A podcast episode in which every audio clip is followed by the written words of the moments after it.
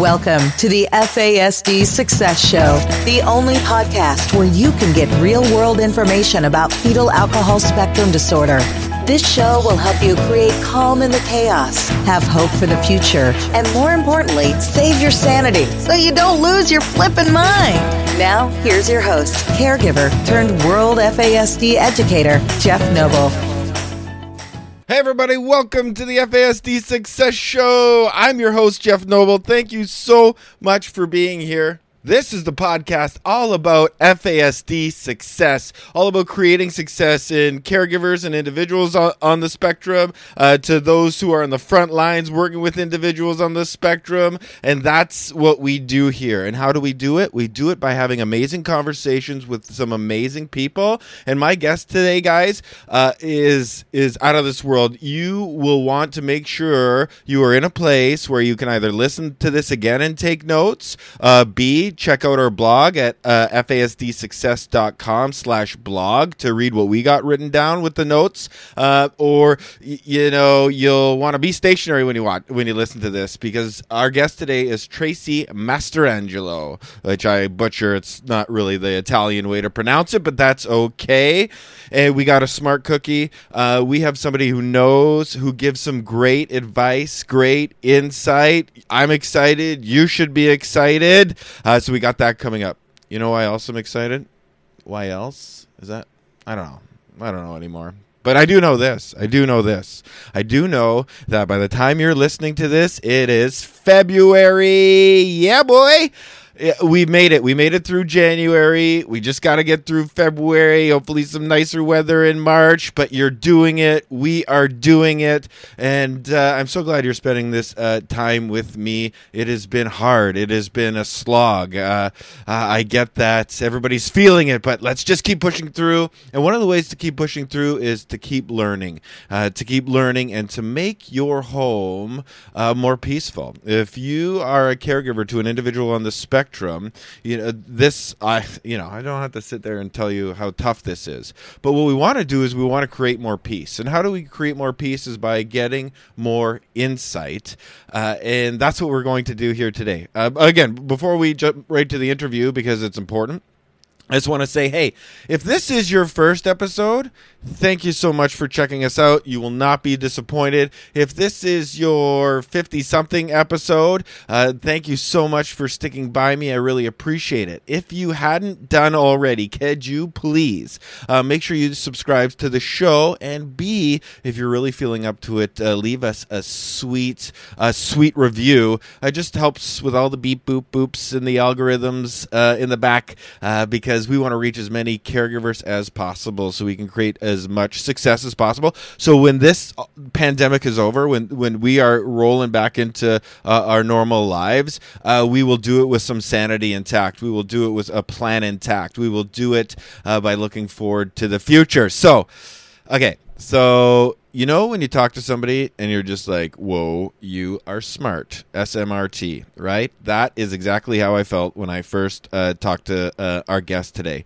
Uh, about 2015, if I hadn't told the story already, I did a tour where I literally just asked people that are on my newsletter. I said, "Hey, I'm gonna want to do a tour. Is anybody interested? Yeah, we had a lot of people interested. Kind of blew me away. We did 36 cities in 42 days or something like that. I could be confabulating a bit on the numbers, uh, but it was it was it was a, numerous events all over the country. One of the stops or stops, I went to Alberta, the province of Alberta, and I did six in a row, like six full day trainings in a row. And I finally got to uh, Cold Lake, Alberta, which is where Lakeland Center for Fetal Alcohol is, which is awesome. Also, my friend uh, Brenda Furland is up there as well, and they were hosting me to talk, and I met them, and Tracy was sitting at the restaurant, and she just went off. Not like I just just had a conver- casual conversation, and I had to take notice. I had to sit up. Uh, like just because uh, you know, you know when they're good. So I, I am bringing her to you uh, because uh, she is amazing. Also, uh, I think I left my laptop charger in another uh, town, so she let me use hers. So so she's cool. I'll tell you what else she is. Tracy's focused her career in the social work and education fields in both Alberta and the Yukon Territory.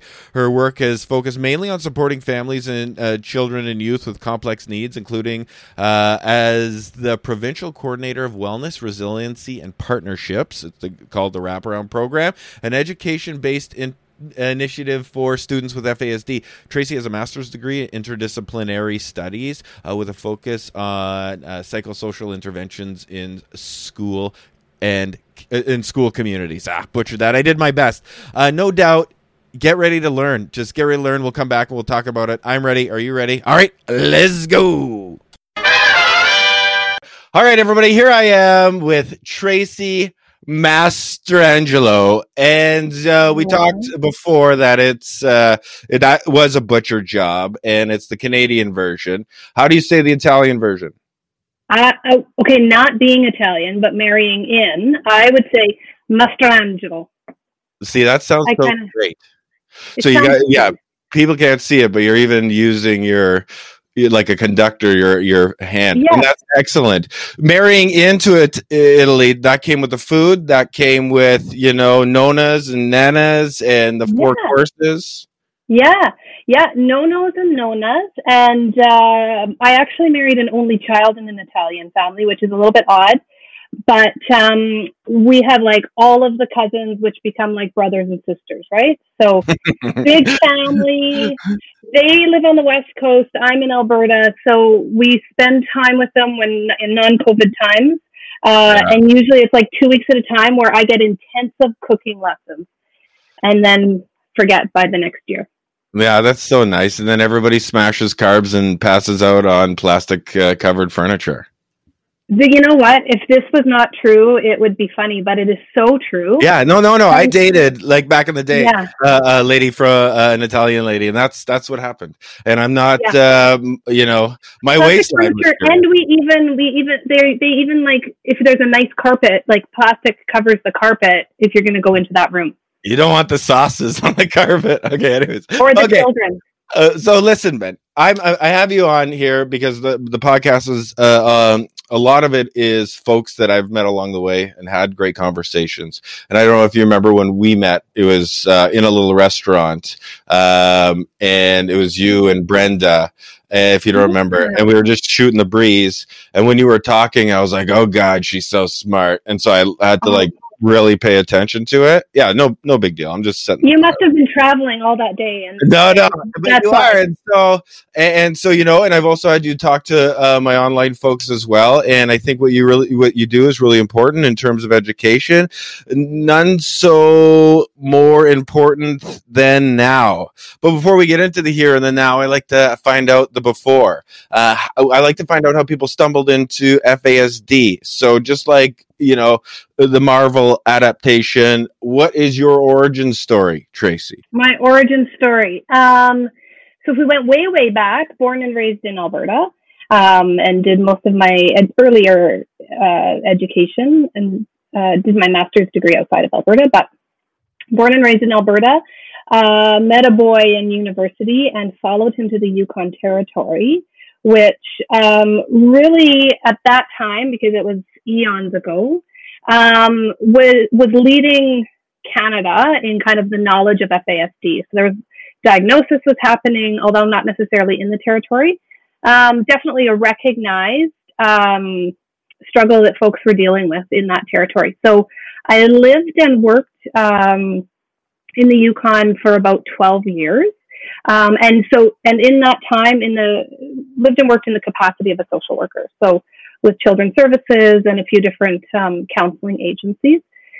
And so always had touch points with folks um, with fetal alcohol spectrum disorder.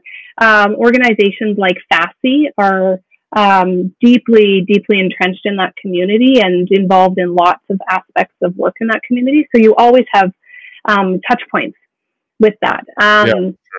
That was my last. Closest, that was my last. Uh, I'm looking on my calendar for last year. Uh, that was it. That was it. Before I was in the Yukon with with FASSY before Yeah. all the all the world uh, went to went to shite. Oh. but anyways, I digress. So. No, so- that's perfect. but when did you hear about it? Like, what? Because did you go to school for social work to be a social Yeah. worker? So initially, my early education is social work. Um, and I think I probably heard it early, like 96, 97, when I was working in some group care and treatment homes. Um, and at that time, we talked FAS and FAE, right? So we really separated out the two um, diagnoses at that time. And we tended at that time to think that FAS was a far far worse version. If you had FAE, then it just meant that you might have some physical features. Was kind of the thinking at that time, right? Since then, we've obviously changed our thoughts Mhm. and and and our language around that. So worked in the Yukon, learned a lot more about FASD, um, and then after getting married and having some children, decided to move back to Alberta, um, and that's when I entered uh, the education system, specifically on a project that was looking at um, unique uh, and new ways to support students with FASD, and so specifically looking at um, junior high and senior high students, so kind of that grade seven to grade twelve version, um, uh, and looking at unique ways to to provide that support. So it seemed like an opportunity to kind of. Uh, I always say that I didn't go looking for FASD; it kind of found me, right? Yeah, And, that's the way, um, or or you stumble into it, or yeah, yeah. Yeah, yeah. So that kind of is how it happened. So I started, um, I started working in schools at that time, and then um, consulting with that same organization and um, project, uh, and then eventually coordinating it provincially. So, um, kind of, kind of my story. Yeah, and it, and it's awesome because uh, it's needed, and then you also do some work with uh, one of my favorites, Dr. Jackie Pei, and with professionals with or without parachutes. We're without, yeah, we're without, without. oh, you guys are dangerous. You guys are dangerous. Yeah, we're plummeting. We're plummeting to the earth. Yeah, no doubt. But uh, you guys are doing an, uh, amazing work, and the school, right? The school happens to be the number one, if not the number one issue that uh, you know my audience uh, talks to me about, and especially now. So I, I, you know, I know some of the work I I know you for uh, is based around in the classroom. Uh, but I wonder if we can sort of talk to what's going on with this at home learning. The reason I'm saying this is because one of the things you talked about uh, was uh, a study, and I for, I, I'm sorry, I, I don't have their names, and if you don't remember, that's okay. But about the barriers to learning. So there was yeah, two absolutely. different barriers to learning. Uh, there was uh, academic and then non-academic barriers Yeah. to learning. Yeah. Can you just talk a little bit about that because this is the first time that I've I've heard it separated as as such. Yeah, and so uh, that work is not specific to FASD, but definitely touches on FASD. Yeah, absolutely. Um, and which I think is always exciting. Um, and so, really, the premise is how do we provide integrated services into schools for students to reduce barriers to learning? So, the idea being that um, the business of schools is to teach to teach students and deliver curriculum, and hopefully, if all goes well, it's scaffolded and and you learn based on what you learned in grade three, you build on that in grade four. Um, but we know that uh, for multiple different reasons, some students, some kids have barriers to learning or things that are getting in the way of their learning, really. Um, and the, the language is academic barriers to learning and non academic barriers Right. to learning.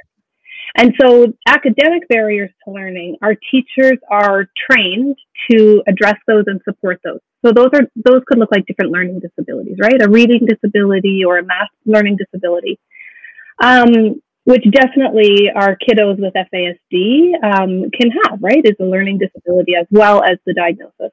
Yeah. And then the other piece is the non-academic barriers to learning. And so that's where we're looking at how do we provide integrated supports into schools? So how do we provide people who can uh, support those non-academic barriers and put them right into schools, right in the middle of the school to support kids.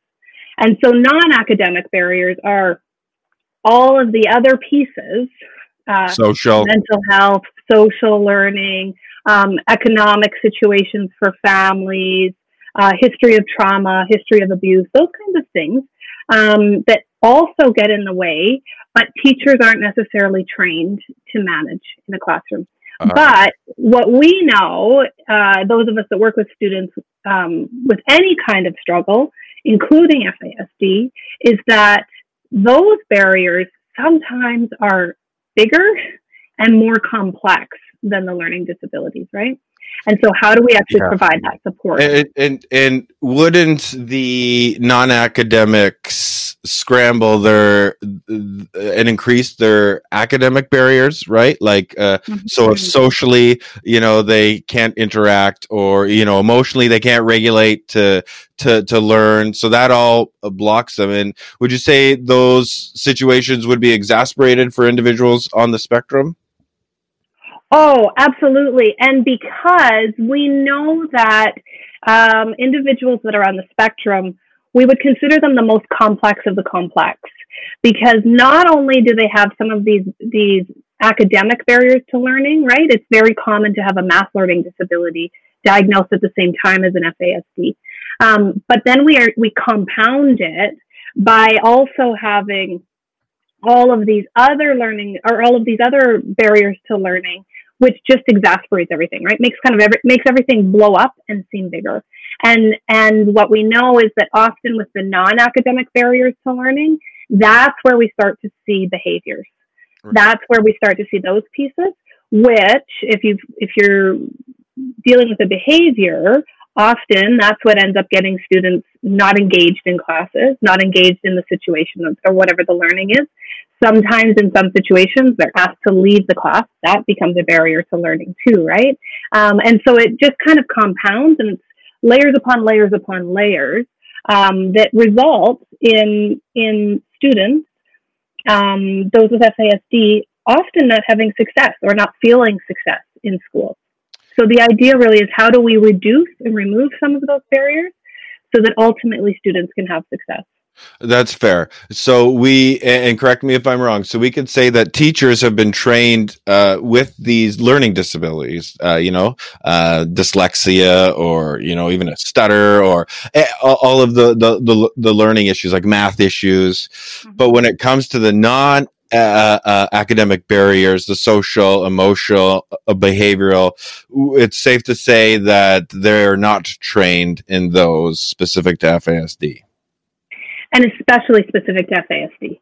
I think that that becomes real, uh, really the key there, Jeff, is that especially considering FASD, because what, what we know in working with that population, those of us that do work with that population, is that it, it often isn't just one thing right? It often is a whole gamut of, of pieces. And um, because of the prenatal alcohol exposure, it's there's it's consistently inconsistent. Mm-hmm. Right. Mm-hmm. And so, so what we have today, we might not have tomorrow. And um, what we have this minute, we might not have the next minute. Right. Um, so I think that that becomes the other, the other key is that um, looking at things through the lens of FASD is not something that most teachers are trained in. And uh, even if you're trained, it's hard, right? Look normal, uh, talk normal. What do you hear? I don't know. I hear this all the time. They're so smart, right? You hear the, the, the, the they're so smart over and over and over again. Here's the okay. So we know that there's barriers. There's little to no training. Let's just be honest. That's just it's maybe in a, a, a, a handful. Uh, what happens is one of the things you mentioned you talk about relationship based interventions which is which is awesome and I want to get into it. But you you you mentioned one of the things that is needed is a shared understanding of FASD often there's miscommunication. Uh, you know the the parents idea or understanding of FASD is different from what a teacher might know. Mm-hmm you know you're the professional you're coming in they're they're obviously uh, more open. Have you had any experience when that became a barrier for a caregiver to uh, acquire accommodations for their kid because the the difference in the shared understanding of FASD and sometimes teachers thinking that parents are are part of the problem? Mm-hmm. yeah absolutely. And i think that uh, sadly and unfortunately, it's more common than I would hope. Right. Um, I, you know, Jeff, I often say that um, I don't work in education because I think education's doing it right. I work in education because I think there's lots of room and space for growth and change. Um, and, and hopefully I can spark some of that. So, is there times? Absolutely, there's times. And I think that um, unfortunately for parents, what happens is that they're following their kiddos right through the gamut of the school years, right? They're they're having year upon year upon year, and so they're building on all of their, their those experiences. And a teacher or an educator might just have this snapshot of this year, and we're forgetting sometimes that the experts are really the parents. They have the knowledge, they have the history and the experience. Um, one of their child, and then also of specifically of FASD. In schools, one of the things that I've often found is that um, there's a bit of confusion. So we have FASD, we have ADHD, we have ODD, we have OCD, and teachers um, really aren't trained in that, right? They they might take uh, that all falls under the under the umbrella of special education, and in a four year teaching degree, you might have one course in four years. So that's one semester, one course that's special education, and everything that could fall under special education gets thrown into that one course. And so that's fine, except for that, we actually know that students with FASD have unique needs. We know that they can have tons of success because um, because we've proven it, we've shown it. Yeah, um, and with right and with the right support, um, and the right um, interventions, that success can happen. So parents also have this push and desire for their students to be successful. And, and part of it is we, we're working really with two different systems and parents, um, parents are often in the, in the situation where they're working with multiple systems, right? Um, and education being one of those systems. So, so education has their way of doing things, um, which students with FASD get thrown into that pot, but don't separate it, not separated from that pot. One of the things I found uh, a lot in my work in schools is help trying to help teachers understand that the difference between, like you said, we have there's tons of different acronyms and diagnoses that, that students have. Um, but for teachers to try and separate what all of those are um, and what interventions to do for each of them. You've got 30 kids in your class, and you've got some that have ADHD, and you yeah. have some that have FASD, and you have some that have anxiety, and you have some that have depression, and some with learning disabilities. How do you teach this curriculum to all? Um, my approach actually is to say to teachers, teach to the student that has FASD, and you'll hit all of the rest of them. Oh, that's a good one, dude. Yeah, absolutely. If that uh, uh, because if that guy gets it, everyone will get it. Yeah. yeah, yeah, and if and and really this the strategies, and I use air quotes around that, Jeff, yeah. because I, I'm a little bit allergic to strategies because I feel like we kind of get stuck in these. If we see A, then we should do B, and then we'll get C, and that's not always the case, right? Um, I think it's individual, and I think that it's not necessarily behavior based. So I like to say, you know what, kids with FASD, we, if we can find a way to teach them, which often takes these big grand ideas and breaks them down into smaller chunks, yeah, um, then we can see success for these students. Yeah. If we did that for all students, you know, um, Dr. Dr. Jackie Pei and Dr. Carmen Rasmussen have done um, the math intervention program. Yeah, MILE, right? Mile program yeah that they took from the united states.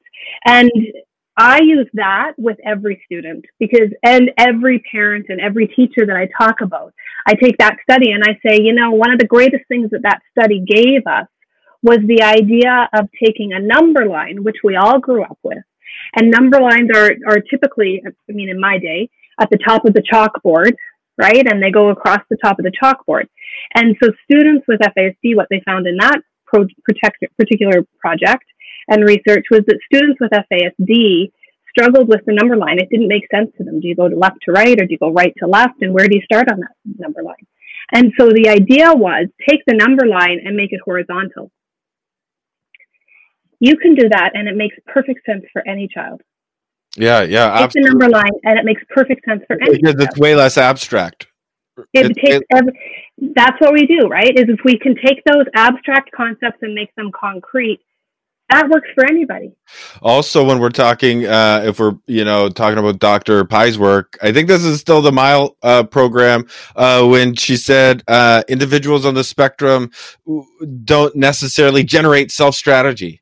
So when they did the just that little strategy with repeating the numbers back, right, with the Yeah. phone numbers, right. So for the folks at home that are listening to this, what she's talking about is so if uh, Tracy was telling, uh, if I was telling Tracy my phone number, uh, I'll tell you all now. You can call me, no big deal. 416-805-9950. What's one of the strategies, right, Trey? You would say it over and over and over. Like that's what we do. And then what they found was folks on the spectrum just never knew that.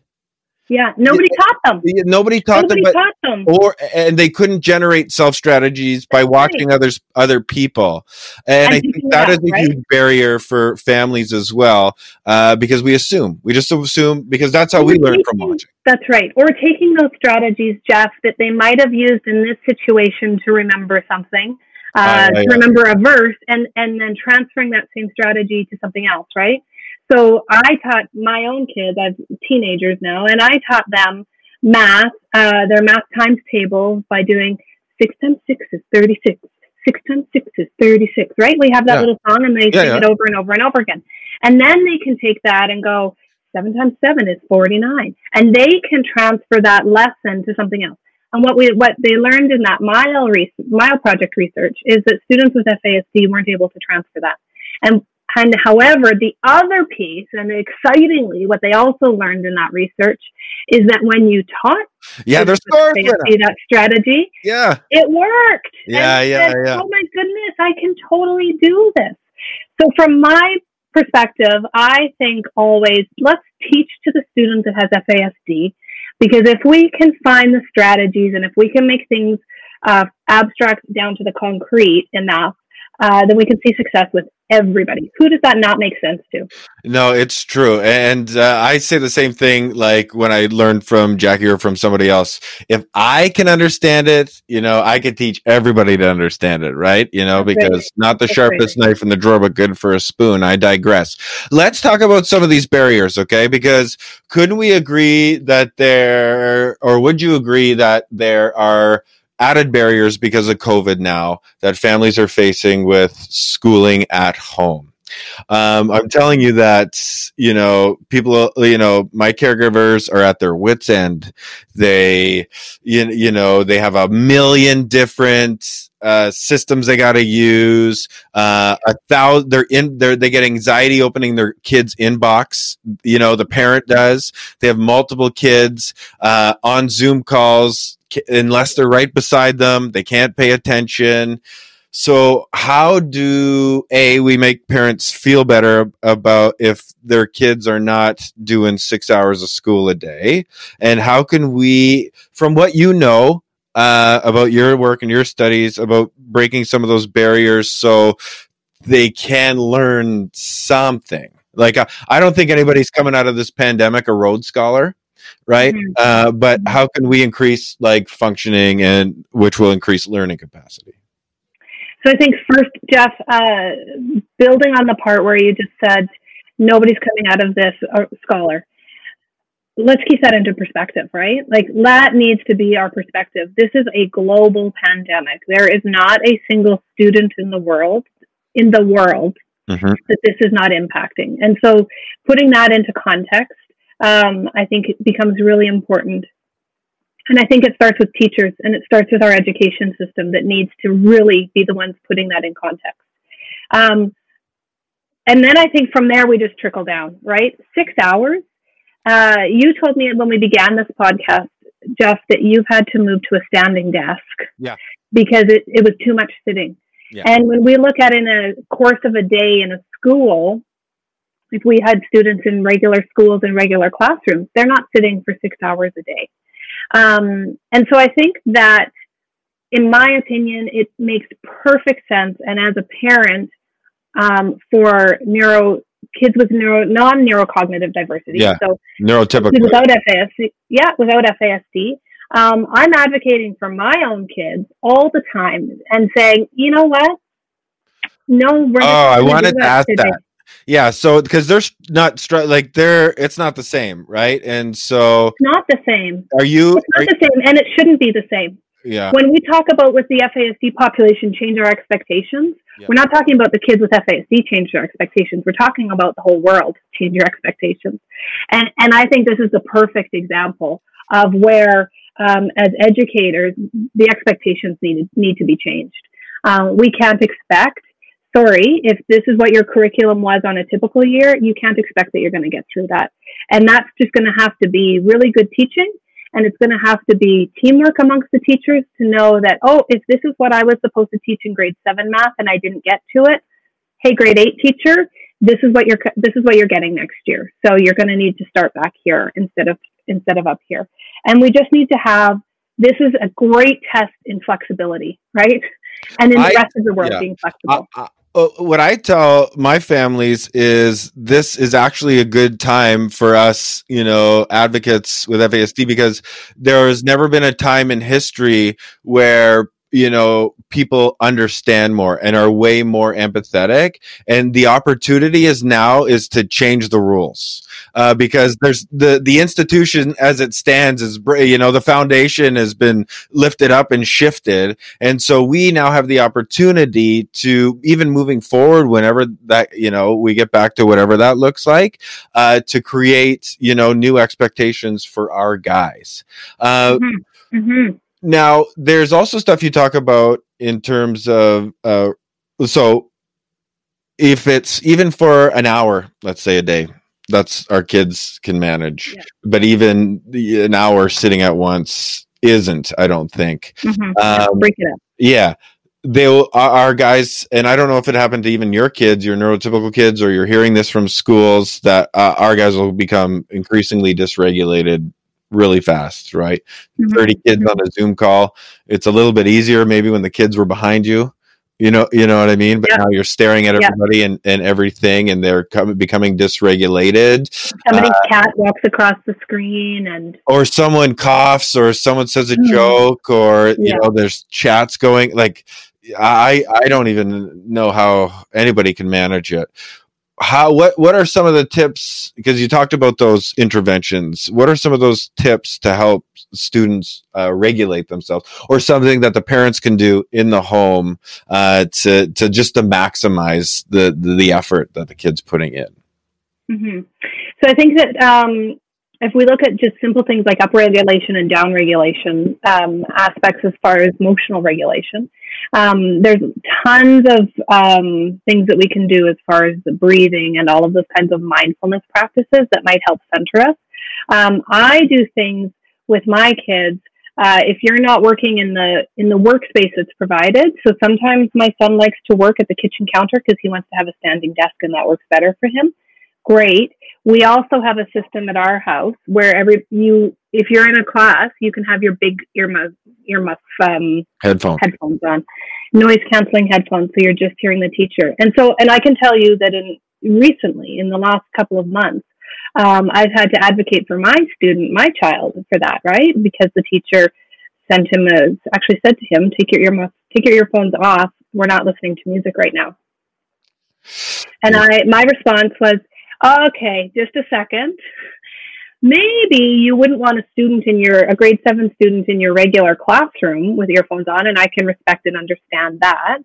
We're living in a pandemic. We have four people working from home right now. If you would like him to concentrate on what you're saying and be somewhat engaged, he's going to wear the earphones. Um, and I think that that kind of a nudge and a reminder, uh, just for all of us, is important right now, and it's fair and it's fair. And when we're working with students, when you've got a child who's got who's with FASD at home and you're trying to teach, yeah we are just trying to do the best that we can do. And and it's not about lowering the bar of expectation, but it's about managing expectations. And so maybe today, uh, maybe it's a, a conversation with the, with the teachers. If we've got math, social science, language arts, and we say, you know what, We can't do all four of those every day. It's too much. It's too many transitions. Um, plus, we're trying to find ways to upregulate and downregulate. We're trying to do breathing. We're trying to get outside. We're trying to exercise. We're trying to do all of these other things. Um, and so we need to say Monday will be language arts, Tuesday will be science, Wednesday will be math, and break it down that way. Um, one, it, it makes it a lot more manageable for us, and it allows us to put in intentional breaks through the day um, and not feel like we're constantly trying to catch up to the emails and constantly trying to stay on top of all of those different pieces. That would be one of the things that I would suggest because I think that we just need to somehow, in the midst of all of this, figure out what our expectations are and what are our goals. So shared understanding, and then from a shared understanding, setting some shared goals. What are what's our real expectations and our real goals here? Uh so that's that's that's true. You mentioned that. Uh, you know, you're in a meeting and everybody's got a different goal. And so you're saying a shared goal. Uh, and so if this hasn't happened, maybe this is the next next thing that the, the the parents listening need to approach the teacher about having a shared goal. Like this is this is what the outcome is, given the ability and given the circumstances we're in. Absolutely. And things like individual programs or IPPs or, you know, in different IEPs. IEPs, it's a different, different acronym for every school district, I think. Um, those are still in play. Those are still in play. And the, the beginning of those documents is individual education plan. Right. And so keeping in mind that those individual education plans might need to be uh, looked at really through a fine lens right now and, and some really specific goals, um, breaking everything down and making it even more individualized so that our goals for education for this child is not the same as our goals for curriculum delivery. It's two different things. It's two different things. Oh my gosh, uh, that that is true. So once we have once we have a shared understanding, which you know sometimes takes a really long time and even might not even be shared when a parent is advocating on their own. But i will tell parents who are listening that to look up for uh, disability advocates in your city state or continent uh, because i just had one of my families have a really great experience uh, with at an iep when they brought a disability advocate. When the school started saying uh, this is in the us and the school started saying well we you know with fasd we do this, it's this, this, and this, and it works with other students. And then the disability advocate right away, timeout. This is an IEP, just like what you said. This is an mm-hmm. individual. That's great that it works for them, but we need to focus on on this person as an individual.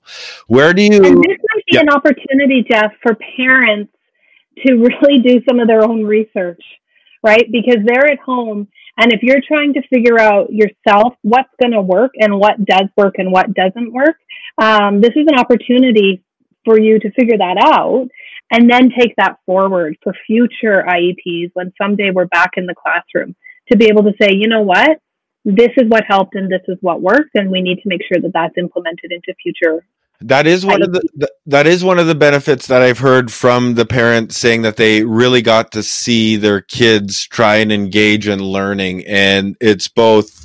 I had uh, both sides of the spectrum. One, they were surprised at what the the, the the their kid could do, and B, they could really see their kid struggle.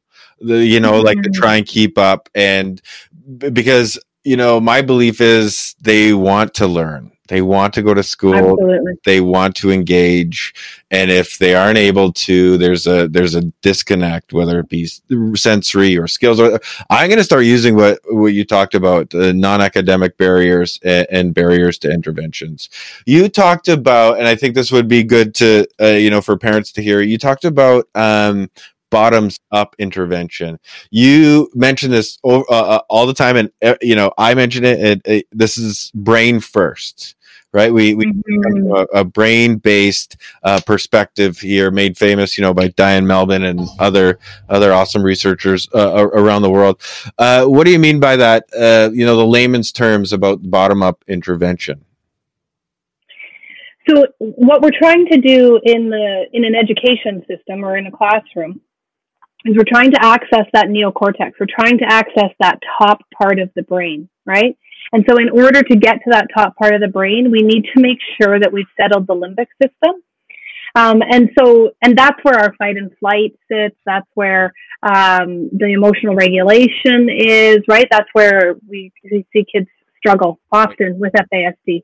Um, and often students with FASD have really great, strong uh, connections to that limbic system. Um, and that's why we see them, you know, that's why we see lots of the behaviors and lots of the things that we do see is because of these strong connections to the limbic system. And so from an education perspective, we really need to make sure that we're addressing everything else in the brain. So things like food, are are we hungry? Mm-hmm. Um, do we have kids that are hungry? And what we know often with with students with FASD is that sometimes there is um, some dietary issues going on as well, right? They metabolize food way quicker um, than the rest of us. Yeah, and because their right? brain they is working twice as hard, right? Oh, absolutely, absolutely. I think that it's um, um, really important to make sure that we consider that. So those kinds of pieces, really basic things like sleep and sleep patterns, that plays into it. That all plays into it. So when we can make sure that all of that's settled and under control, um, and realizing that if we can settle that limbic system, then we have more opportunity and chance to access up here into the cortex, right? And so taking that brain based approach, um, and, and for teachers to teach, whether it's on Zoom or in a classroom, from that same approach, right? What do we need to do? We need to connect. Um, you and I right now are it's a calmer and more it's a it's a more comfortable situation because we can see each other. Yeah. Right. And so we're we're connected yeah. that way. So those connection pieces, routine becomes very routine becomes even more important right now when we're doing things online and when we're doing things through a Zoom, right? So if a teacher typically would have started a class with a morning circle, that settles the brain because now we actually know what to expect. We're following the same oh, routine. yeah, yeah. And then we can access up here. If our brain isn't worried about, uh, wait a minute, this is a different schedule. Wait a minute, this is this is unfamiliar. This is a threat. I don't know what's going to happen ne- next. Now I need to be on high alert we're not accessing the top part of the brain, right? So we need to reduce those things. We can do that whether we're in a classroom or on a Zoom class by putting in place routines and structure the best way that we can, right? Um, that helps. I think that that helps. And you talked about movement helping? Right? Because I'm looking at. I actually took notes about, uh, you had a slide about targeted approaches. Uh, yeah. and so you mentioned this earlier in, in the interview as well. So food, uh, sleep, uh, movement. Um, you mentioned that uh, music could be a targeted approach to regulate an individual as well. And yeah, you even sh- and you even shared a story where that that helped the students uh, when they got upset uh, that the staff knew to rate. Do you mind telling that story? Yeah, no, absolutely. So it was a, a girl in a high school. She's about grade 10. And um, we worked actually first on a thermometer, Jeff, where we created, uh, she was having lots of regulation problems and they were getting in the way of her being successful in a grade 10 class and in a grade 10 in a school. And um, so we were trying to prevent her getting to a 10 because a 10 generally meant that she ended up in the office in some kind of disciplinary situation. And we didn't want that. So we're trying to work away from that. And um, one of our ways that we did that is I we went through a thermometer and said, okay, so you know what what does a ten feel like? What let's call it something. What does it feel like?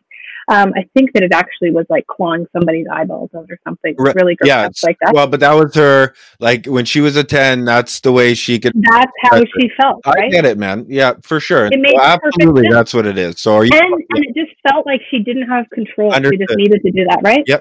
So then we kind of worked back from there, and and we got down to like a five or six. And I said, how are we going to know if you're at a five or six? So you know, she told us that a five or six was like right on the brink of losing it, right? That was kind of the honey spot.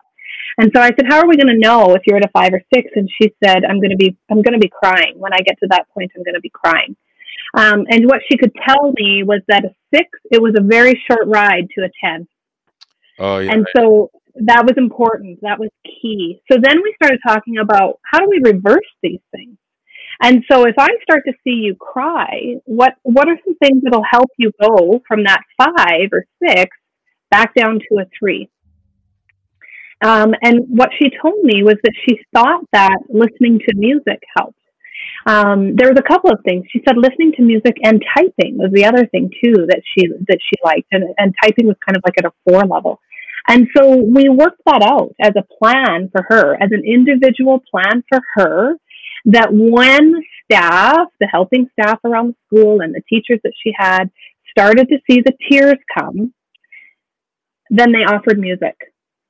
It was a simple, simple strategy. And when we got to the music, we were able to help her down regulate quite quickly versus if we let things get to the 10 the whole day was shot, right? We had we spent yeah, the whole because to come back, from, yeah, to come back from a ten, you know, it even it takes your body even longer. You know, uh, we know that it, oh. individuals on the spectrum have uh, trouble with their HPA, right, hypothalamus pituitary yeah. axis, so their stress response is out of whack, and they're always revving high, which would lead me, like like you said, to go from a six to a ten if you're already revving at those RPMs and you're having adverse outcomes and, and, it just keeps happening. That's the thing. Their their nervous okay. system gets pounded uh, and, because the outcomes aren't good. And you are trying to reverse that by like the the shared intervention.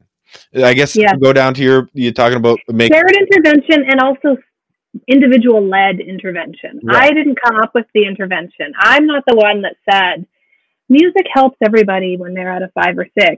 She was the one that was able to identify that, right? And and that I think also becomes really key is is uh, is asking the individual what helps. Yeah, and then but see, this is the I guess we'll call them barriers to interventions. because I guess yeah, the shared understanding needs to come first because as soon as we individualize it, uh, it seems that they're getting away with you know, or you, you, the, we have to move away from I, that. I eh? agree, I agree, but that's where people get to. You know, how how easy would it be? you know, my guy in school, uh, you know, my foster when I was a foster parent, um, he needed like the hat and the the glasses, the sunglasses, and even sometimes an earbud just to drown out his own anxiety. He said, but mm-hmm. for so many years in school, it was take it off, don't do that, do it. And he wasn't bugging anyone. If they had just left him alone, but the yeah. perception was if he did this, um, you know, if he did this, if they let him do this, well, then, you know, uh, uh, it's not fair to the other, you know, blah blah blah blah blah blah blah blah blah. That yeah, yeah, fair, that, fair is not equal. So, yeah, that's right? where I mean, we're at. We disagree on that.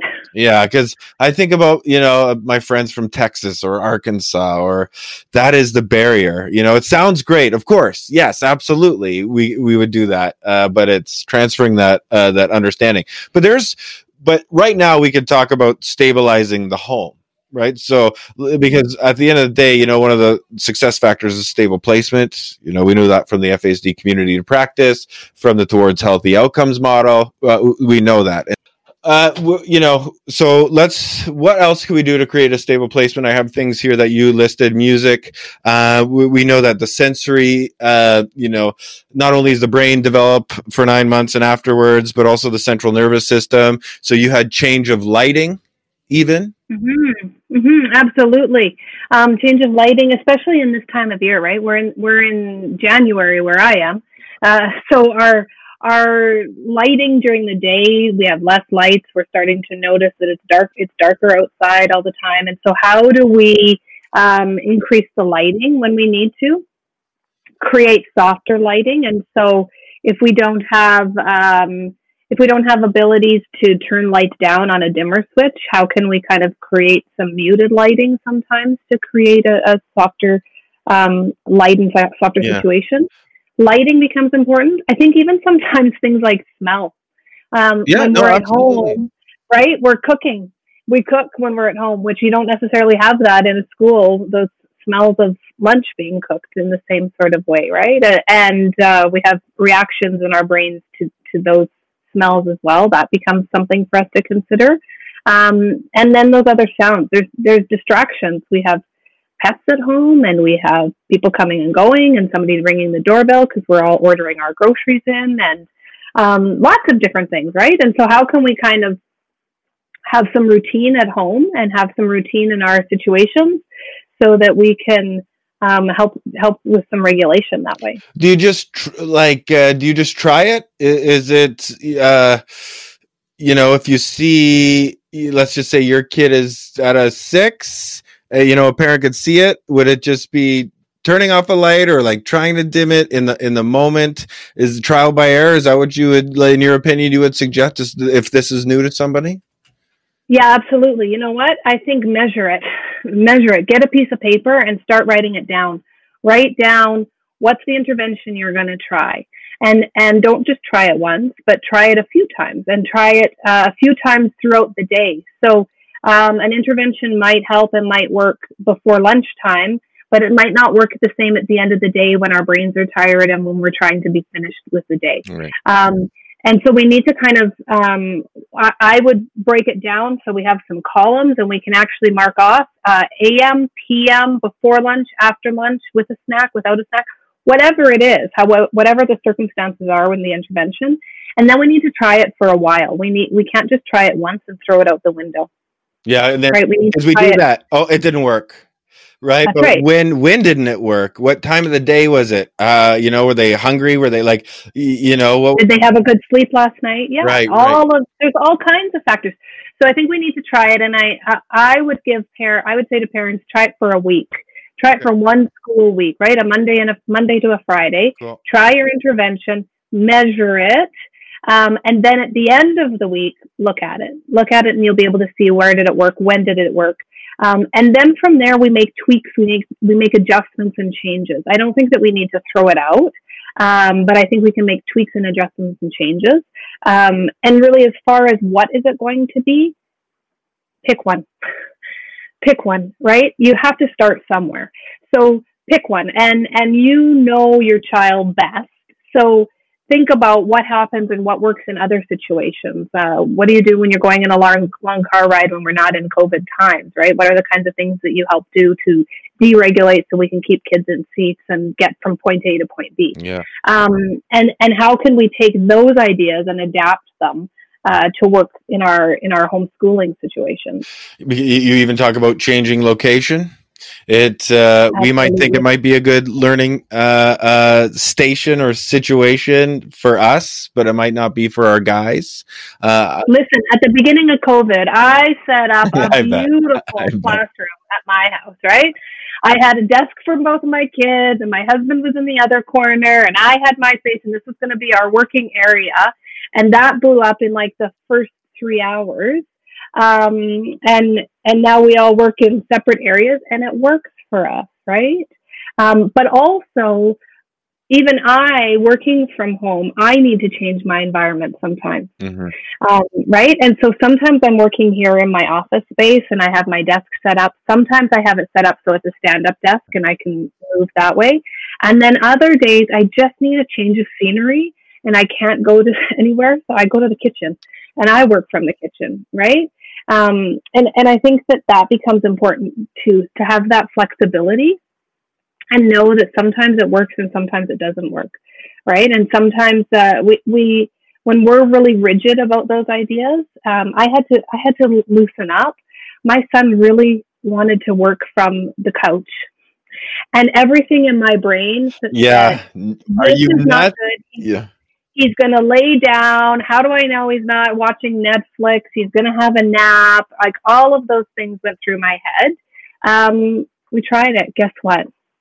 Yeah, like, he did okay. Yeah, he did okay. Um, and and you know, we monitored, we watched, and when he started to slouch and kind of yeah, nod yeah. off a little, we said, "Hey, do you need a drink of water, or do you need to get up and go for a walk so you can get moving again?"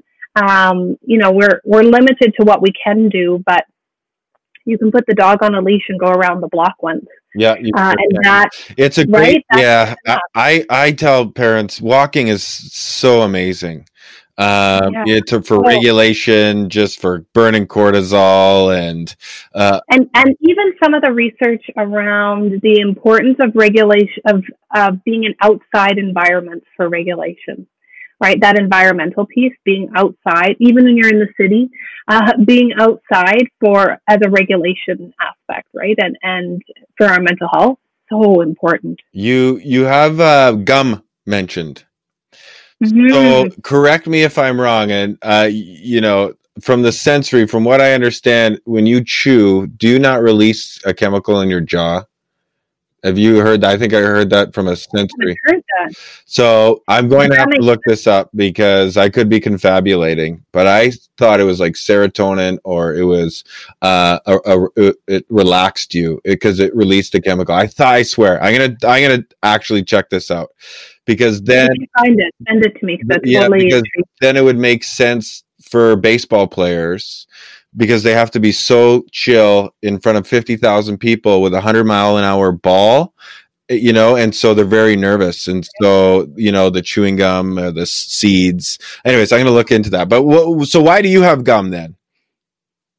Because I think for that exact reason, I think that sometimes it, um, not always and not for every kid, Sure. but sometimes it can just be something to give our that we're that we're doing in the background, right? That that uh, we're not necessarily consciously thinking about, but we're doing in the background, and and it can help us um, kind of settle a little bit. Um, gum is a tool I specifically used in a high school. yeah actually, that's the story the other great story because i think maybe a That's it. parent could have a bowl of gum so if you don't mind sharing that story Absolutely. So I think that uh, we had a student, and and she was in high school, and she, the classes were sixty minutes long, or eighty minutes long. So that's a, a really long time for anybody. And what we were finding was that she wasn't lasting in class. She was lasting maybe the first twenty minutes if we were lucky, and then she was asking if she could go for a drink of water. Could she go get her pencil from her locker? There was a thousand and two different reasons why she needed to leave the class but she would leave the class and then we would lose her. She'd end up going outside or she'd get caught up with a friend and that's it. She would never make it back to class. And so when we're talking about barriers to learning, her not having the bum in her in the seat in the classroom was a barrier to her learning, right? She wasn't engaged. So we looked at what's something that we asked her, what's something that we could do to keep you in class just for five more minutes?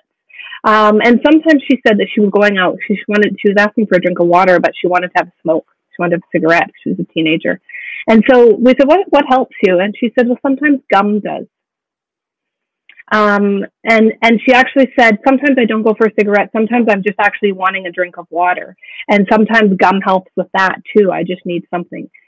So we started giving her gum. We gave every teacher that she had a pack of gum in their drawer. And when she'd come to them and say, 20 minutes in, can I go get a drink of water? They would say, can I, can I give you a piece of gum instead? And we got so that she was staying in class for 60 of the 80 minutes. That was a huge win. The lessons and learning happened within that 60 minutes. And so that was a, a big win, a small strategy, and it was something that we were able to make universal and, and share with every one of her teachers so that individually that was a strategy for her. That was a support for her that worked. And um, we were able to keep her in class. She was able to focus again. She had that gum. And I think that, um, you know, there must be something about the menthol or the mint kind of smell. It, you know, I think lots of our aromatherapy things that when we're, that um, that we sell and spend too much money on sometimes. oh yes Scentsy. i've i'm a, my Scentsy distributor's best friend Right, but it's uh, those mint things, kind of peppermint, kind of Yeah. brightens us and wakes us up. uh-huh um, and I think that that sometimes helps for her as well, right? Is is being able to kind of um, reinvigorate herself and kind of a little eucalyptus in the shower buddy money. Key, Yeah, money. That's what I do with money. Now, before I see, it's almost an hour, and this is it goes quick, eh? When we get into her. Uh, okay, I have. Uh, I want to talk about your overarching themes because I think they're amazing, and if you- uh, it's okay if you don't remember, I'll say them to you. Uh, we are Okay. strongest when we work uh, together to support healthy development in children. Pretty, pretty self-explanatory, right? Team teamwork is the dream work, right? That's key. And when we are working together and we have a shared understanding and a shared goal, we can make all kinds of differences. And really, kids need, whether they have FASD or not, They need their people to be connected. That's how that's how we help kids grow and develop. Yeah, we all need connection, and I, I, I agree with that. Uh, there's a gentleman by the name of Bryan Post. He says something excellent. He says connection before direction and this is some mm, some of the rela- some of the relationship uh, based interventions you talked about. Uh, all children have strengths and abilities. Uh, you know, it's our job as a team to help them to help them grow, and that's what is is I think one of the bonuses with uh, with COVID, if we could call it a silver lining, is you can absolutely pound your kids' strengths and just feed that, you know, and find out what they're good at and really help them, you know, develop it uh, at home. Is you know what I would add to that? Yeah, add away, bud. Uh, so there's some work by a gentleman named Marcus Buckingham. And a lot of his work is based on uh, leadership and leadership within business and things like that. But I think that it's relatable. And he talks about strengths and weaknesses in a totally different way, and I love it. He talks about strengths are not things that we're good at. Strengths are things that strengthen us. And weaknesses are not things that we that we're bad at. That's performance. Weaknesses are things that weaken us. That takes a that's a little bit of a sure. mind shift. Uh, we're all about paradigm shifts, man. Right. And so for me, when I li- listen to that and when I look at some of his work, I think, hmm, I think that that shifts a little bit because sometimes we get caught in these meetings where we start out and we say we're strength based. And so we start the meeting out where everybody says three nice things that Johnny is good at, three of Johnny's strengths. And then we spend the rest of the meeting talking about all the things that Johnny did wrong and all the things mm-hmm. that need to be fixed and all the things that here's the reality. If I'm not good at math and that's not something that strengthens me, that's not something that jazzes me. It's not something that gets me up in the morning or motivates me. Uh-huh. Um, am I going to be successful in math? No. So so I think that in those situations, we can find strategies and we have things that we need to do to kind of get from point A to point B in mathematics, as an example, right? But social studies might be something that strengthens me. Social studies might get me excited. Reading and learning all about history and learning about whatever that is, that might really get me jazzed. So then let's try to build some of that into our world, right? And so I think about our parents who are who are working with their kids at home during this pandemic, um, and they're trying to figure out what's an individual program or what's an individual uh, approach to this. Maybe that's one of the things we need to look at: is what are the things that strengthen you? What are the things that jazz you? Um, and what are the things that weaken you as a stu- as a kid, right? So, could because I'm trying to wrap my head around what you're saying. Uh, so, you know, doing what jazzes you and what strengthens you, which you you know which you like to do. So you might not even okay. So for example, um, what I like to do, what jazzes me, is I like to play video games. I suck at them. I'm not good at them, so it wouldn't be a strength, but it is something that does strengthen my resilience. Furthermore, we talk about no, no, it would it would still be a strength but maybe maybe it's not a something that you perform well at. Okay, there you go. Okay, so it's not performance based. Okay, fair enough. It's not okay, yeah, I'm just I'm trying to wrap my head around. And then so if my if uh, what if I'm one of my weaknesses if, is is math, putting me in those situations actually weakens me. Yeah, it's it's like, probably exhausting. Yeah, it drains me. Like so. Yeah, so yeah, not and is it a weakness, but it weakens. Yeah, yeah. And so so here's what here's what I did in choosing a career. I didn't choose anything to do with math.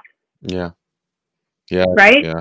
And so um I you know, I was more I like the neurosciences. The the brain jazzes me. Like I don't know what's wrong with me, but that excites me, right? um, talking about infinite possibilities in other human beings, that excites me. Thinking about everybody has the opportunity to be successful. Everybody should have the opportunity to be successful, but everybody's got the ability to have have success. That jazzes me. That excites me. So that happens to be where I've built my career. Versus building a career where I'm doing accounting every day. Yeah, no, Right? that's true. And sometimes in my job, I have to do budget. Sometimes that's just an ugly Yep. nature. Just like sometimes in, in grade two, you have to do math. Yep. But is there a way that we can find ways to jazz it into strength and, and build on our strengths and work with our strengths or work with what See, I told you you were smart, right? So the folks are seeing it. Yeah, duh. Oh, well, it, drink I'm it. glad I performed in the last minute. Well, you performed. You performed this whole time. I got two more things, um, and th- and I know this is probably an hour answer, but as short as you can. Uh, you say uh, not only you, but Dr. Pei. Uh, all behavior is functional. Key, key, key. What do you mean and by that that? maybe it- maybe for our parents this is like the biggest one right now right is that all behavior is functional meaning that there is a reason and a purpose behind the behavior and as the adults caring for these kiddos our job is to figure out what is that reason what is that purpose and then to respond to the reason and the purpose not the behavior so Johnny throws a desk. This is one that Jackie and I use all the time, right? In a classroom, Johnny Johnny gets upset because he's frustrated because the teacher has given him a bad mark in math again or whatever the situation is. Sally keeps poking him in the back of the head. He gets upset, he throws a chair. Now to the teacher, that's a really dysfunctional behavior, right? Chair throwing is not okay. Um, and so are we going to deal with the chair throwing and the behavior or do we dig ask questions like why and how and what has happened. How did we get here? Ask questions, ask questions, ask questions so that we can figure out what happened to cause the behavior. What was the function of the behavior? Um, and, and when we can deal with what the function of the behavior is, then we're actually dealing with the root of the problem. Well, yes, yes, yes. It uh, what makes it hard is when the parent is also maybe hungry, sleepy, the expectations they've put on themselves as a caregiver to to Self care, right? you know to perf- to perform. What are you doing? I know it's you got neurotypical, but we're all in it. We're all walking through the mud Yeah. right now. What do you do to take care of yourself, Tracy? What do you do to stay sane, buddy? so part of it is uh, I try to keep work hours to work hours because um, I think otherwise it's really easy when we're working from home to let that seep into the evening hours. Uh, we try to keep as much routine as possible. So dinner time, if we sit down for dinner before COVID, then we're sitting down together for dinner post COVID. Um, we are celebrating successes, like the smallest little success uh, we're celebrating that and we celebrate it big and we celebrate it crazy because we need to have joy Mhm. in our lives. Um, daily physical activity, and I think this is key, key, key because uh, most of our school systems, at least in North America, have now moved to if we were in a regular classroom. Um, in a regular school, we've moved to systems that inclu- include and encourage physical literacy through daily physical activity. So, uh, I, nobody's coming to visit me during COVID. So the spare bedroom in the basement, all of that's been removed from the spare bedroom and it's now a gym. We have to have places where we can move. Uh, kick a soccer ball, that's become really important for my kids. They both play soccer. So Yeah. finding places, spaces to do that has had to continue. Yeah. And outside, goodness sakes, get outside for a walk. Yeah. And do you feel like uh, also practicing that mindfulness and being gentle with yourself? Yeah, putting it into perspective. You know what? Just like we need to look through the lens of uh, look, we need to look through a different lens. This is a pandemic. This is a pandemic. Our, our my parents haven't lived through a pandemic before, right? This is a unique, unique situation that nobody in our world lived through before. So let's put that into perspective. Give yourself some grace and space. Know that automatically, automatically, we're constantly every time you turn on the TV or you turn on the news, you're getting another COVID update. You're hearing more about the deaths. You're hearing all of that. All of that engages our limbic system.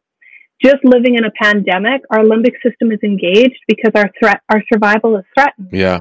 And so being aware that already we're kind of teetering in that limbic system generally, right? I mean, what have we ever been more nervous going to the grocery store?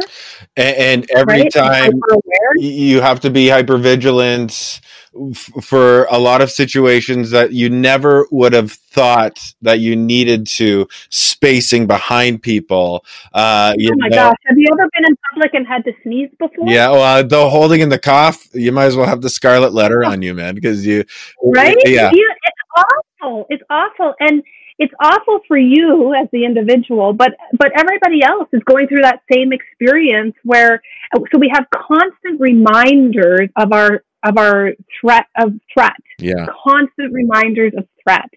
Um, and then we have additional reminders where we have these rules and regulations that we can't uh, be out past a certain time. We have curfews now in our community, so we have we have those threats, right? And then we have I mean, let's we, we haven't even talked about all of the other things that are happening in the world as world news that that are. Oh yeah, your right? information diet. You have to. So the way I we get our information is we got one of those little Google Homes, and my uh, mm-hmm. you know not to get too deep, my my dog has to sit up when she eats, so I have to feed her just because she's got some esophagus issues. Whatever, she's sweet, I love her.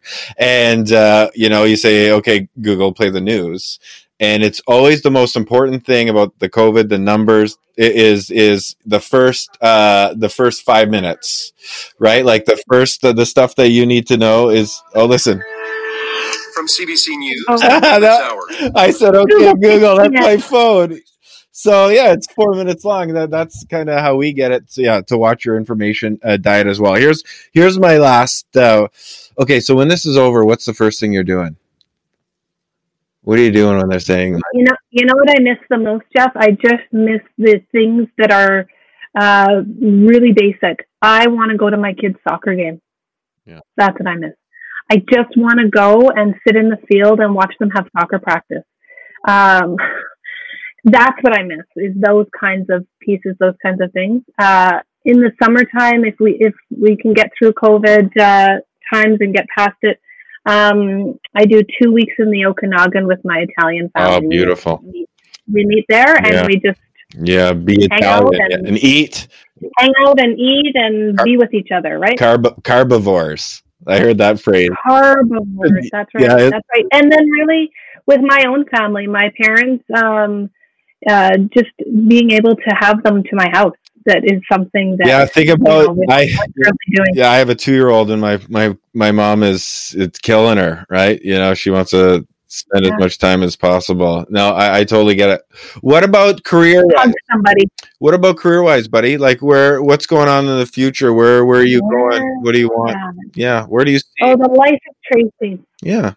Um well, if I were to take over the world, so currently what I'm doing right now is a similar kind of work. I'm looking at uh, integrated models of support in schools. Um, the grant that I'm currently coordinating is, is mental health specific, uh, which is, I love because I find ways to fit the FASD population within that definitely, um, and have lots of conversations about mental health. And so really taking an integrated approach placing success coaches and wellness coaches in schools who can talk about actually just all the things we just talked about get outside and move and can teach kids. I think that that's something that um, unfortunately we've kind of moved away from right? We we live busy lives in non non pandemic times.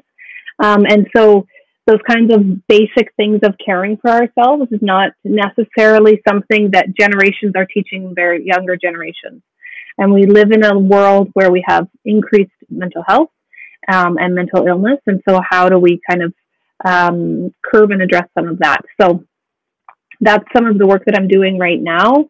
Um, I, I, just I keep looking for connections and keep looking for um, for opportunities to integrate research into practice because I think that we have we're just surrounded with and and particularly through the FASD community we are so closely connected to some incredible researchers. Oh, the um, researchers are rock stars. I you got to make right? sure. Yeah, they're they're amazing. Oh, and so, any way that I can take that research and help be somebody that integrates it into um, into actual lessons and actual daily activities or daily things that we do to change our practice um, and and hopefully influence policy. That's uh, you know, it's it's those kinds of things that jam me and get me up in the morning. Yeah, I like jam. I like that. Uh, that's a hockey term, right? Playing with some jam. Yeah, I like it. Yeah. so, if somebody's listening to this and they're uh, want to reach out to you for a professional opportunity, are they going to go to professionalswithoutparachutes.com? How, what's the best way to get a hold of you? Yeah, right now that would be the best way is professionalswithoutparachutes.com. Um, I'm on LinkedIn and things like that too. Um, if people want to connect directly with me, that's always an opportunity. Um, but definitely professionals without parachutes and, and, um, we'd be happy to connect and do some work there too. And there's some good resources on, on PW, we, shorten it to PWP, oh. some good resources on PWP, um, that would really actually help with the shared understanding. So there's some videos yeah, that uh, you got, that's uh, uh, the brain hierarchy. You have those in the yeah. short videos. Absolutely. Yeah. Uh, I teach it to every one of my classes. I, I'll always remember watching Jackie uh, talk about it in one of the videos, and I went, that's it. Like, this is it. Yeah. Threat perception. You know what? Once you have that, once you know yeah. that, you see the world through you don't ever unknow. I, I agree. It's the matrix. It's, it's the matrix. So if you want to get, you know, it's it's the blue pill or the red pill. If you want to take, I forget what one of them is. Go to professionalswithoutparachutes.com. Uh, if you need to reach out uh, uh, to Tracy. Thank you for doing this. I love talking to you. Uh, you're a, a very good wealth of information. Will you do this again? Hey, in a heartbeat. In a heartbeat. Absolutely. I loved it. Loved it. Loved it. And you know what? I totally forgot that the first time we met was at a restaurant in uh yeah. Bonnyville or yeah well yeah. no I it well because the conversation struck me uh you know I had been on the road for I don't know it was awesome but it, you know I, it was weary uh but then I've been having a lot of different conversations and you just started talking shop and I was like holy shit she knows exactly what's going on. So uh I, after I was done being intimidated and I learned how cool you are, uh, I'm just so so glad you were able to do this. So thanks for coming on, bud. Oh, oh, that's awesome! Thanks for having me. Thanks for the opportunity. I love it. Well, I don't want to say I told you so, but I told you so. Tracy, you are amazing. Thank you so much for uh, doing this. Okay, we went a little bit long, and I respect your time, but I still there's some things I, w- I want to touch on because it was good.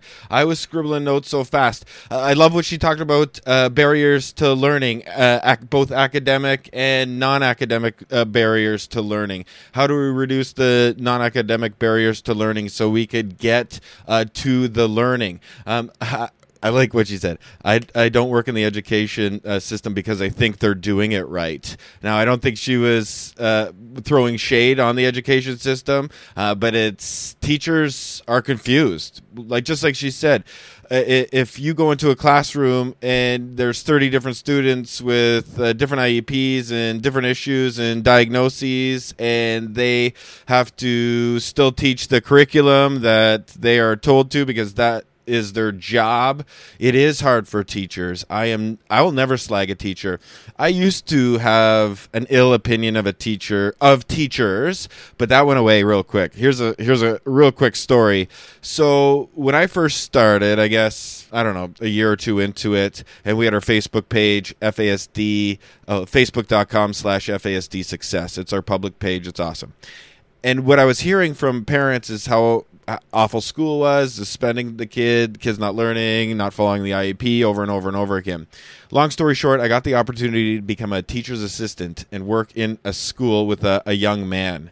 And I had I came in with a chip on my shoulders because I'm like, okay, let me get in here. Let me see what's going on. What's going on with these teachers? Why are they acting like this? Why are they doing like this? Uh, doing this?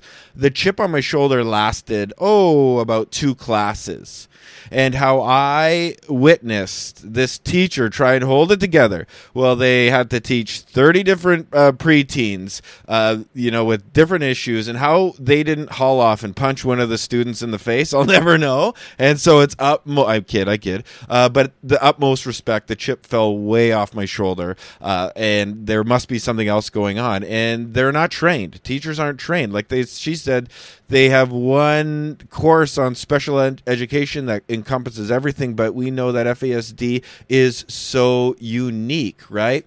And then she said something super revelational. Uh, teach to the student who has FASD, and you'll reach everybody else. uh, take take the the abstract and make it as concrete as possible. I thought that was very powerful. And she said she's allergic to the word strategies because this is individualized no two individuals on the spectrum are alike, and no two interventions will be the same for the two people. So while there's a general consensus about what works, and she talked about that, it, to really get to the next level, it has to be absolutely individualized to that person. And then she talked about shared understanding, which is often the tough part for caregivers that leads to a shared goal and not just the teacher and the parents having a shared goal, but the student uh, being vol- involved in that shared planning as well. She also talked about uh, the bottom up inter, uh, interventions in terms of the brain.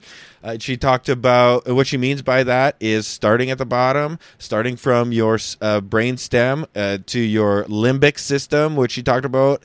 And really quickly, the limbic system is your like survival. It's uh, it's it's it's got your limbic system, which is your uh, fight or flight, and it also has your reproductive system in there as well. And so for teenagers, anybody with a teenager knows that those work very well. But the tough part is getting to that neocortex that higher order thinking, those executive functionings that allow us to plan, organize, regulate ourselves. So once we do bottom up interventions, we're able to, instead of doing it top down, we are trying to help them regulate so they can access those critical uh, functions. I also really like what she said about Marcus Buckingham's work. His strengths are not uh, things we're good at, they're things that strengthen us. So that's almost like if the interventions aren't linked to their interests, they won't be interested. Like, what do they like to do? Even more so than what maybe they're good at. And then weakness is, isn't what you're weak at, it's what weakens you. And uh, walking my dogs out in minus, uh, 25 degree uh, weather weakens me. And then, of course, she said a whole bunch more, but everyone has the opportunity to be successful. Everyone should have the opportunity uh, to be successful. And everybody has the ability, the ability to be successful uh, with the right supports. I do want to uh, chime in though when we talked about uh, chewing gum as one of the relievers uh, for you know for stress, uh, and I thought there was maybe a chemical release from the jaw. I couldn't find that, but what we do, uh, we, we did find out is that it increased blood flow. And I got this from lifehack.org about the benefits of chewing gum. And it has been shown that chewing gum increases the uh, flow of the blood to the brain by 25 to 40%. Uh, an increase in flow of blood to the brain results in an increase in the amount of oxygen delivered to the brain, which increase which in turn increases brain function and efficiency. Cognitive functions like memory, concentration, and reaction times improve when people people chew gum, and how she correlated that to having one of her students only lasting 20 minutes and then being offered gum, which, you know, increased the blood flow. So everybody, uh, chew gum because chewing gum from the same article also uh, helps release nervous energy and combat stress and anxiety. Psychologists have for years known that chewing gum helps ease tension and release nervous energy by reducing the stress hormone cortisol.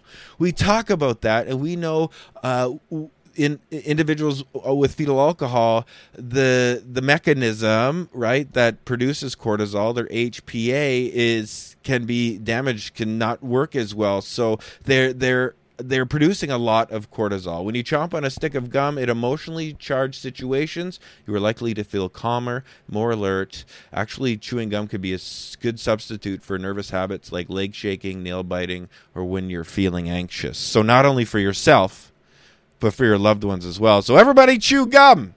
Get some gum, chew it, try it out. Let me know how it works. Okay, so this is the end of the show, right?